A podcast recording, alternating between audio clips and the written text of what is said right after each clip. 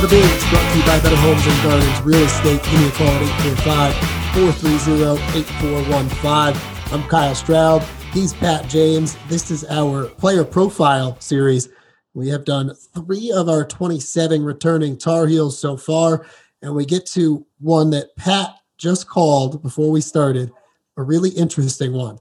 Third-year Tar Heels, second year that we'll see him out on the field, Tyler Causey, who last year, Pat, when we saw him, was either in the EH role or at times over at first. But that's not going to be the way it'll be this season. Yeah, I mean, Causey, as you said, playing those positions for most of his career, looks like he's been making the shift to the outfield, which, given what we've been able to see from him so far as a hitter, could be, a really interesting fit. Here's a guy who, came in with some hype, but really hasn't seen a whole lot of playing time just due to injuries and also being behind. I mean, some guys named Aaron Sapato and Brett Centracchio there at first base. So playing time's been a little bit limited, but, he's really shown glimpses of being a very productive hitter in his first 2 seasons, batting .262, .333, .415 over 37 games. And the one thing you've really seen from him is, being 6'6", 210 pounds, he's shown some flashes of some major power over the course of the early part of his career with 3 home runs. The one that really stands out to me is you go back to the season opener there in 2021, where he hit one that bounced off Karen Shelton Stadium there in right field, had an exit velocity of 107 miles per hour. I mean, one of the biggest home runs of the season. So a guy who's definitely had, a lot of pop and could be, a valuable addition to this lineup if he can hold down one of those outfield spots.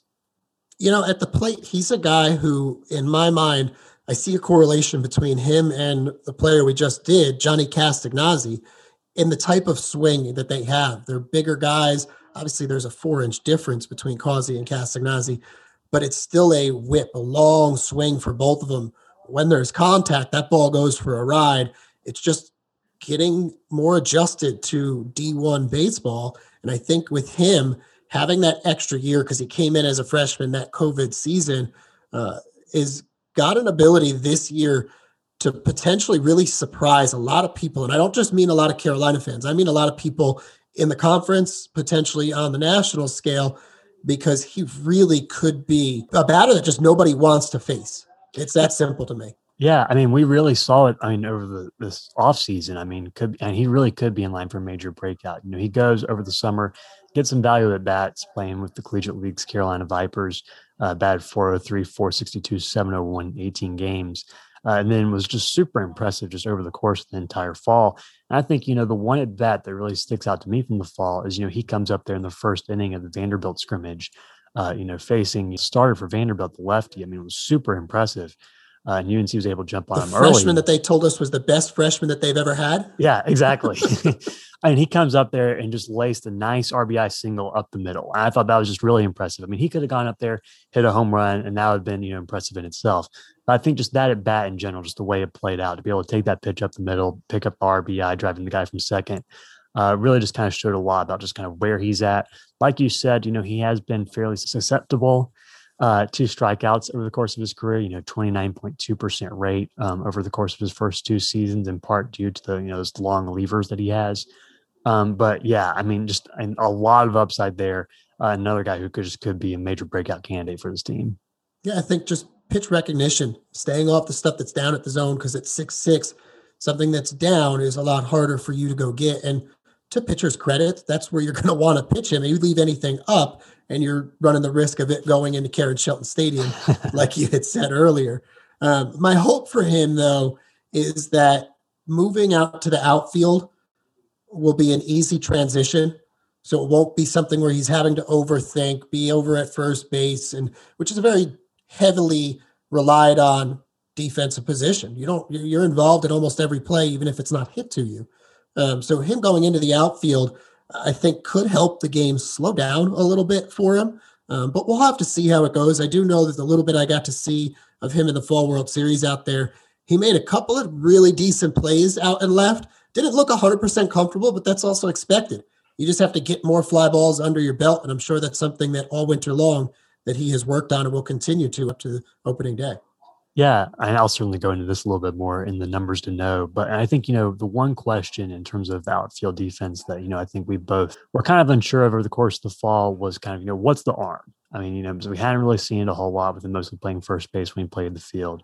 I mean, I know he played some shortstop and stuff when he was in high school, like most of these kids do. But that was the one thing we really hadn't seen a whole lot of. But there, you know, in the Vanderbilt scrimmage, you know, was the first time we really saw him have a chance, you know, to make a throw to home plate. And, you know, it wasn't, you know, anything super crazy, but, you know, it was a slowly hit ball out there to left field.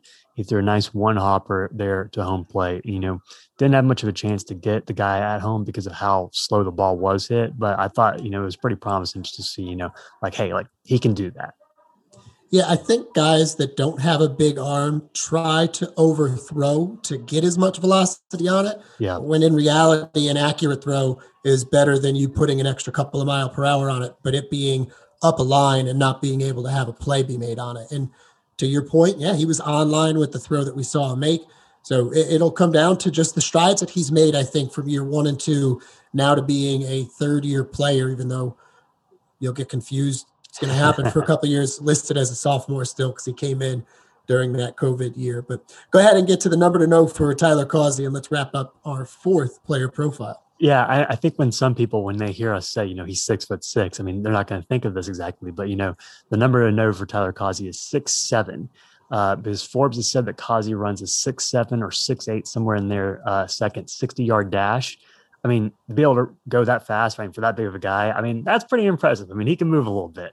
And so because of his ability to move so well, I mean, I think, you know, that gives him a really nice advantage in terms of being, you know, one of the front runners for one of these corner outfield spots. You said, you know, we saw some plays from him over the course of the fall. I mean, the one that sticks out the most is, you know, where we saw that to be the most, in which, you know, they're playing Walter State in one of those scrimmages. And he comes flying down the left field line and makes a nice little diving grab there to be able to get the big out in the inning. So I think, you know, again, you know, what he's able to do defensively is going to be able to open up the most doors for him in terms of playing time. And I think just from what we've seen from him so far, I mean, he could really hold down one of those corner spots. That is our player profile on third-year Tar Heel outfielder Tyler Causey. For Pat James, I'm Kyle Stroud. Saying so long. Thanks for tuning in to Basha This.